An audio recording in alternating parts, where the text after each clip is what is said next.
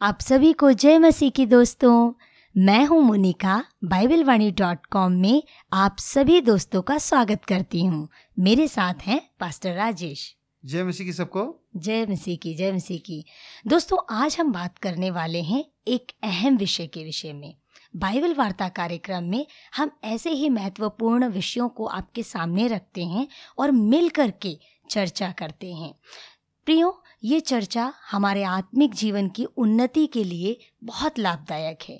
यदि आप हमारे साथ बने हुए हैं तो इस कार्यक्रम को जब पसंद आए तो लाइक कीजिए, शेयर कीजिए और यदि आपके पास कोई सुझाव या विचार है, उसे भी कमेंट में ज़रूर कीजिए। आज के इस बाइबल वार्ता कार्यक्रम में हम बात करने वाले हैं एक महत्वपूर्ण प्रश्न के विषय में, जो लगभग सदियों से मैं सोचती हूँ चला आ रहा है।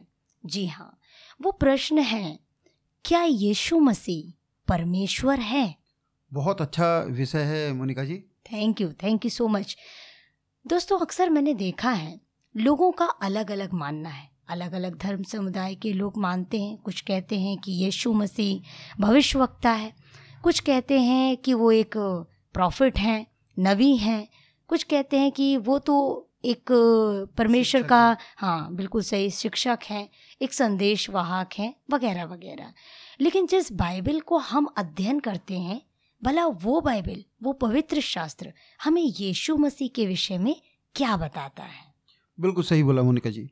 आज बहुत सारे समुदाय के लोग और बहुत सारे मत रखने वाले लोग बाइबल से या फिर अलग अलग जगह से तोड़ मरोड़ कर ये बताने की कोशिश कर रहे हैं कि यीशु मसीह परमेश्वर नहीं है।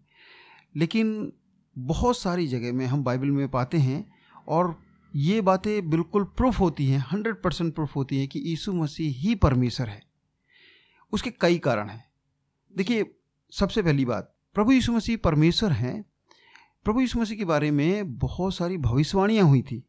ऑलमोस्ट जिस जितने भी भविष्यवाणियाँ हुई हैं वो प्रभु यीशु मसीह के बारे में ही ज़्यादातर उन्होंने भविष्यवाणी की थी। हम्म। जिसमें एक बड़े भविष्यवक्ता हुए हैं यसाया यसाया की पत्री में जब हम पढ़ते हैं उसके नौवें अध्याय के छठवीं आयत में वहाँ पर इस प्रकार से लिखा है क्योंकि हमारे लिए एक बालक उत्पन्न हुआ और हमें एक पुत्र दिया गया और प्रभुता उसके कांधे पर होगी और उसका नाम अद्भुत युक्ति करने वाला पराक्रमी परमेश्वर होगा।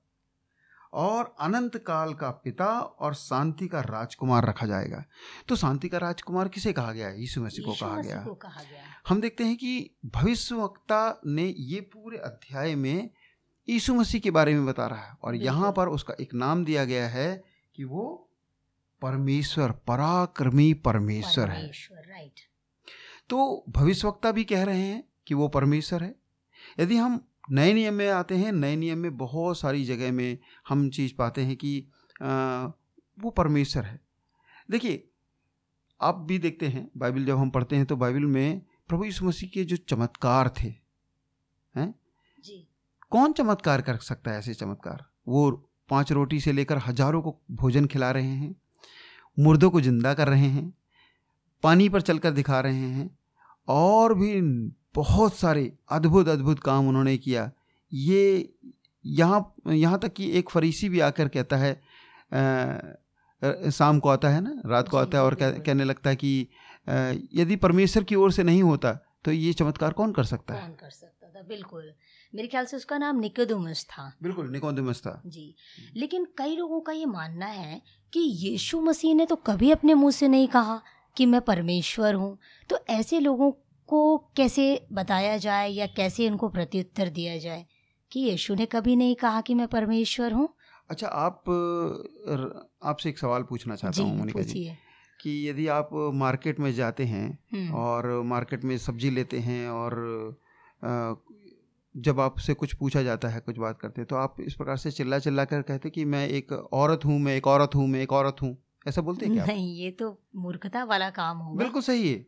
ये मूर्खता वाली बात है क्योंकि लोगों को जो अंडरस्टूड है लोग जो देख रहे हैं आपको हाँ वो जान रहे हैं कि ये ये ये एक लेडी है ये एक स्त्री है और उसको ये बोलने की ज़रूरत नहीं कि मैं स्त्री हूँ या फिर मैं एक पुरुष हूँ ये बोलने की ज़रूरत नहीं है। बिल्कुल सही।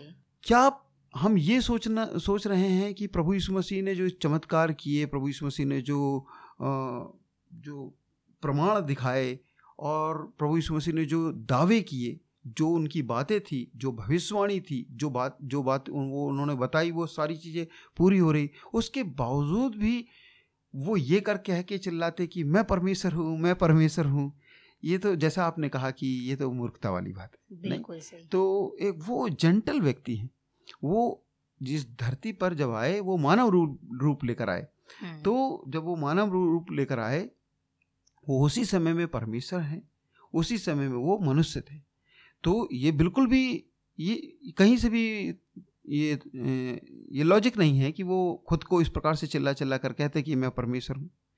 आप लेकिन उनके कामों को देखिए। आप उनके उनके जो उन्होंने कहा वो वो, वो सुन सुनिए। उन्होंने क्या कहा? उन्होंने दावा किया मार्ग सत्य और जीवन मैं ही हूँ। मैं ही हूँ। उन्होंने इस प्रकार से कहा कि धरती का और आकाश का स्वर्ग का सारा का सारा अधिकार मेरे पास है। मेरे पास है बिल्कुल सही। किसके पास अधिकार हो सकता है? धरती का और स्वर्ग का सारा अधिकार? बिल्कुल सही। भाई वो तो परमेश्वर ही है है ना? बिल्कुल। भाई एक कोई एक, नहीं एक व्यक्ति के पास एक स्थान का अधिकार हो सकता है राइट लेकिन परमेश्वर ही है जो सर्वशक्तिमान है सर्वव्यापी है जिसके पास संपूर्ण अधिकार होगा। और मुझे लगता है कि बाइबल में भी देखिए इस प्रकार से अभी मुझे वचन याद आ रहा है कि जैसे संपूर्ण सृष्टि की ओर जब हम गौर करते हैं तो सृष्टि को बनाने वाले को हम सृष्टिकर्ता कहते हैं राइट क्रिएटर कहते हैं। लेकिन कुलुसियों की पत्री में भी हम यही चीज़ पाते हैं कि सब कुछ उसी के द्वारा उसी के लिए और उसी में सृजा गया है। लिखा है कि क्या प्रधानताएँ क्या स्वर्ग की वस्तुएँ क्या क्या पृथ्वी की बातें है ना वस्तुएँ सारी चीज़ें जो है उसी के द्वारा बिल्कुल बिल्कुल उसी की तरह बनाई गई। तो मैं सोचने लगी कि स्वर्ग की कौन सी चीज़ें बनाई गई? उसके द्वारा तो स्वर्ग में तो देखिए स्वर्गदूत है वहाँ की सारे वैभव की चीज़ें तो केवल वो परमेश्वर ही बना सकते हैं बिल्कुल है ना? और वहाँ ज़िक्र किया गया है कि वो यीशु के द्वारा बनाया गया। इसका मतलब वो बात सिद्ध करती है कि वो परमेश्वर है। जो लोग ये कहते हैं कि यीशु मसीह परमेश्वर नहीं है मैं उनसे एक सवाल पूछना चाहता हूँ कि आप परमेश्वर किसको मानेंगे? क्या गुण होना चाहिए एक परमेश्वर के अंदर? परमेश्वर कौन हो सकता है? उसको अलग अलग तरीके से बोला जा सकता है लेकिन परमेश्वर के कुछ ना कुछ हमारे मन में तो है कि परमेश्वर ऐसा होना चाहिए या परमेश्वर वैसा होना चाहिए। आप बाइबल से प्रभु यीशु मसीह के चरित्र को लेकर वो जो भी आपने मन में बनाया है, वो तुलना कीजिए। और देखिए क्या यीशु मसीह उन बातों में सिद्ध हो पा रहे हैं, या वो खरे उतर पा रहे हैं, कि नहीं? या आप जिसको मान रहे हैं और उसके उससे सवाल कर रहे हैं, उससे तुलना कीजिए, क्या वो व्यक्ति या वो वो चीज़ उसमें खरी उतर पा रही है? क्या आप लकड़ी के बनाए हुए चीज़ों को या पत्थर के बनाए हुए चीज़ों को परमेश्वर कहेंगे। परमेश्वर कौन होता है? परमेश्वर पवित्र होता है सबसे पहली बात। परमेश्वर पवित्र। प्रभु यीशु मसीह पवित्र था। दूसरी बात वो दूसरों पर तरस खाने वाला था। यीशु मसीह तरस खाने वाला था। एक जगह में इस प्रकार से लिखा है यौन बपतिस्मा दाता कहता है कि ये देखो ये सारे मानव जाति का सारा पाप ये निष्कलंक मेमना अपने ऊपर उठाकर लेके जा रहा है। लेके जा रहा है बिल्कुल। ये वही बात है जब यीशु मसीह ने कहा कि मैं आया क्यों हूँ मैं पापियों को खोजने के लिए खोए हुओं को ढूँढने के लिए के लिए और उनका उद्धार करने के लिए आया हूँ। तो ये दोनों बातें हम देखते हैं कि वो परमेश्वर जो सारे पापों को सारे गुनाहों को अपने ऊपर ले लिया। देखिए उसने गुनाह से घृणा किया ना कि गुनाहगारों से। बिल्कुल सही।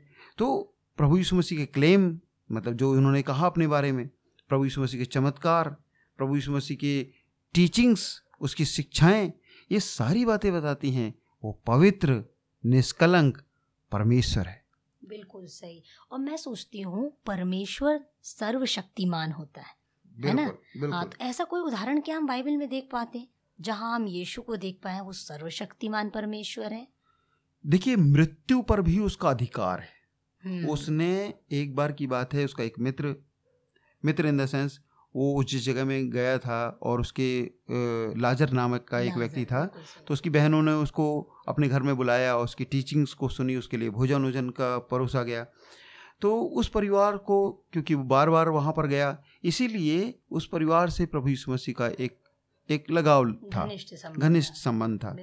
और एक बार की बात है कि लाजर मर जाता है। किसी कारण से हम उस हमें नहीं मालूम कि वो किस कारण से मरा लेकिन लाजर मर जाता है। और लाजर मरने के चार दिन के बाद हम्म, चार दिन के बाद यीशु मसीह वहाँ पर पहुँचते हैं क्योंकि यीशु मसीह उधर से बहुत दूर होते हैं। हम्म। और चार दिन के बाद वहाँ पर पहुँचने के बाद कहते कि कहाँ पर उसको दफनाया गया है मुझे ले चलो। तो उसकी बहन भी कहती प्रभु उसमें से तो दुर्गंध आती होती इसका मतलब वो सड़ चुका है कंपोज हो चुका है उसका शरीर नाश हो चुका है अब वो उस किसी भी रीति से कोई उम्मीद नहीं। है नहीं बिल्कुल। और वहाँ पर यीशु मसीह पहुँचते हैं और वो एक बार चिल्लाते हैं आवाज़ देते हैं लाजर बहारा। हम्म, और हम देखते हैं कि वो सर्वशक्तिमान परमेश्वर की आवाज़ को सुनकर मुर्दा भी ज़िंदा हो जाता है और वो वहाँ बाहर आता है। ये ये एक बहुत बड़ा उदाहरण है कि प्रभु यीशु मसीह सर्वशक्तिमान है। वाह बहुत ही सुंदर उदाहरण बाइबल में दिया गया है जो हमारी इस बात को सिद्ध करता है कि वो सर्वशक्तिमान परमेश्वर है। देखिए बोलने के लिए तो आज लोग कितने सारे लोग कुछ ना कुछ बोलते हैं लेकिन हर एक की बोली सिद्ध नहीं होती है ना? कि भाई मैं बहुत ताकतवर हूँ ये हूँ वो हूँ इस टाइप से।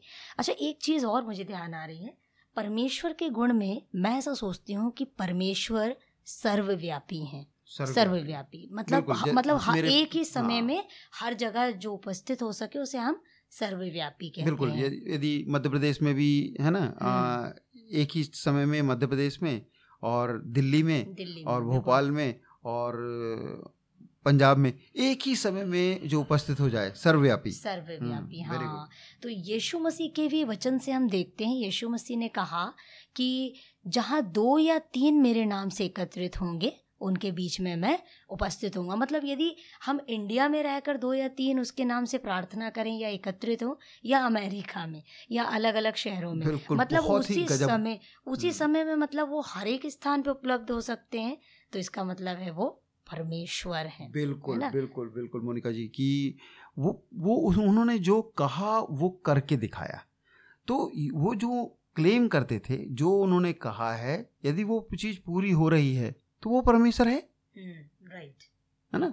तो बिल्कुल आपने जो उदाहरण दिया बिल्कुल सही उदाहरण दिया यीशु मसीह के स्वयं के टीचिंग्स स्वयं की कथन ये हैं कि जहाँ दो दो या तीन मेरे नाम से इकट्ठा होते हैं उनके बीच में मैं होता हूँ। और एक और जगह उन्होंने इस प्रकार से कहा। कहाँ पे?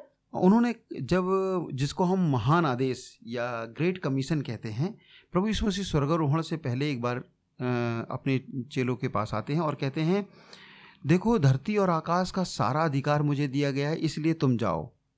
अच्छा। चेले बनाओ। पिता पुत्र पवित्रात्मा के नाम से बपतिस्मा दो और वो सारी बातें मानना सिखाओ जो मैंने तुमको सिखाई। मानना सिखाई। और देखो हम्म, जगत के अंत तक मैं सदा तुम्हारे साथ साथ हूँ। मतलब वो बारह चेलों के साथ। एक चेले तो चेले यदि डिफरेंट प्लेस में भी हैं तो भी वो वहाँ उपस्थित जगत के अंत तक मैं तुम्हारे हाँ, साथ और सबसे बड़ी बात बिल्कुल सही कि जगत के अंत तक मतलब तो केवल वो। शिक्षा या केवल वो आदेश चेलों के लिए नहीं था। हम्म, वो वो तमाम जो लोग उसके अनुयायी होंगे आने वाले समय में अर्थात हम और आप जो भी उसको जानते हैं और मानते हैं उसके वचनों पर चलते हैं वो सभी लोगों के जीवन में क्या होगा? वो परमेश्वर साथ रहेगा। बिल्कुल बिल्कुल। बिल्कुल सही। बहुत बढ़िया। अच्छा एक उदाहरण और मुझे याद आता है। आज देखिए दुनिया जो है मोक्ष के लिए उद्धार के लिए बहुत दौड़ रही है। बहुत कोशिश कर रही है कि वो कैसे भी करके मतलब उद्धार पा जाए छुटकारा पा जाए। बाइबल में हम देखते हैं यशाया तिरालीस के ग्यारह में जहाँ परमेश्वर ने कहा कि मुझे छोड़ कोई और उद्धार करता नहीं है। बिल्कुल। कोई और नहीं है जो मनुष्य जाति को उद्धार दे सके। और यही क्लेम यही दावा हम लू का दूसरे अध्याय में भी पाते हैं। है ना कि आज जब परमेश्वर के स्वर्गदूत आते हैं और इस प्रकार से गडरियों के पास आकर के कहने लगते चरवाहों के पास कि तुम्हारे लिए एक उद्धार करता जन्मा है। तो वो उदाहरण मुझे बहुत ही बढ़िया लगता है कि देखिए परमेश्वर अपने आने का सुसमाचार अपने आने का जो न्यूज़ है वो अपने लोगों को पहुंचाता है कि भाई जिसकी तुम वाट जो रहे हो मैं आ गया हूँ। ताकि तुम कंफ्यूज ना हो। क्योंकि आज के युग में क्या है ना लोग इतना ज़्यादा जानकारी एकत्रित कर लेते हैं कि कई बार सच्चाई से ऐसा लगता है मानो थोड़ा दूर से हो रहा है। है ना? तो यहाँ पर हम पाते हैं कि यीशु मसीह के जन्म पर स्वर्गदूत आकर कहते हैं कि तुम्हारे लिए एक उद्धारकर्ता जन्मा है। और पुराने नियम में हम देखते हैं परमेश्वर ने स्वयं कहा मुझे छोड़ कोई भी उद्धारकर्ता नहीं है। नहीं। तो ऐसा तो है नहीं कि परमेश्वर ने वहाँ बोल दिया और यहाँ पर आकर परमेश्वर बदल जाए या उन्होंने सोचा चलो ठीक है मैं भविष्यवक्ता को भेज देता हूँ। नहीं इसका मतलब ये साबित होता है यीशु परमेश्वर है। बिल्कुल मोनिका जी देखो जन्म के बारे में मैं मैं भी एक चीज़ बोलना चाहूँगा कि जन्म एक व्यक्ति अपनी मृत्यु निश्चय कर सकता है कि मैं इस प्रकार से मरूँगा हम्म, या यहाँ पर मरूँगा है ना? हम्म, वैसे कोई नहीं कर सकता लेकिन तब भी यदि कोई चाहे तो है ना सुसाइड करना चाहे या कुछ करना चाहे इस प्रकार से हम कह सकते हैं कि कोई व्यक्ति निश्चित कर सकता कि कहाँ पर मरेगा। लेकिन कोई ये निश्चित नहीं कर सकता कि कहाँ पैदा होगा कहाँ पैदा हुआ, बिल्कुल प्रभु यीशु मसीह का भविष्यवाणी ये बात बताती है कि वो कहाँ पर पैदा होगा? यरूशलेम में पैदा होगा है ना? और किस प्रकार से पैदा होगा? एक कुंवारी से जन्म जन्म लेगा। ये सारी बातें तो पहले से लिखी हुई ही थे। दूसरी बात प्रभु यीशु मसीह ने स्वयं कहा था कि मरकर मैं तीसरे दिन जी उठो जी उठूँगा। तो प्रभु यीशु मसीह का पुनरुत्थान जिसको हम रेसरेक्शन कहते हैं जिसको हम ईस्टर के रूप में में और म- मनाते हैं ये बातें सिद्ध करती हैं कि प्रभु यीशु मसीह ही परमेश्वर है जिसके जिसे स्वयं कर पर भी मतलब स्वयं की मृत्यु पर भी अधिकार हो। उसने मृत्यु को जीत लिया। कौन है जो मृत्यु को जीत सकता है? वो परमेश्वर है। वो मृत्युंजय ही है। वो मृत्युंजय। है ना? हाँ बिल्कुल। सही। और उनका नाम भी दिया गया है मृत्युंजय परमेश्वर। है ना? जिन्होंने मुर्दों में से जी उठ करके मृत्यु पर जय पाई बहुत ही बढ़िया। अच्छा पुराने नियम में हम देखते हैं कि परमेश्वर ने किस प्रकार से कहा ना कि मैं अल्फ़ा और ओमेगा हूँ। मैं मैं ही प्रारंभ हूँ और मैं ही अंत हूँ, जो इकतालीस अध्याय यशा या इकतालीस के चार में मेरे ख्याल से लिखा है। परमेश्वर इस प्रकार से कहता है कि मैं ही शुरुआत हूँ और मैं ही अंत हूँ।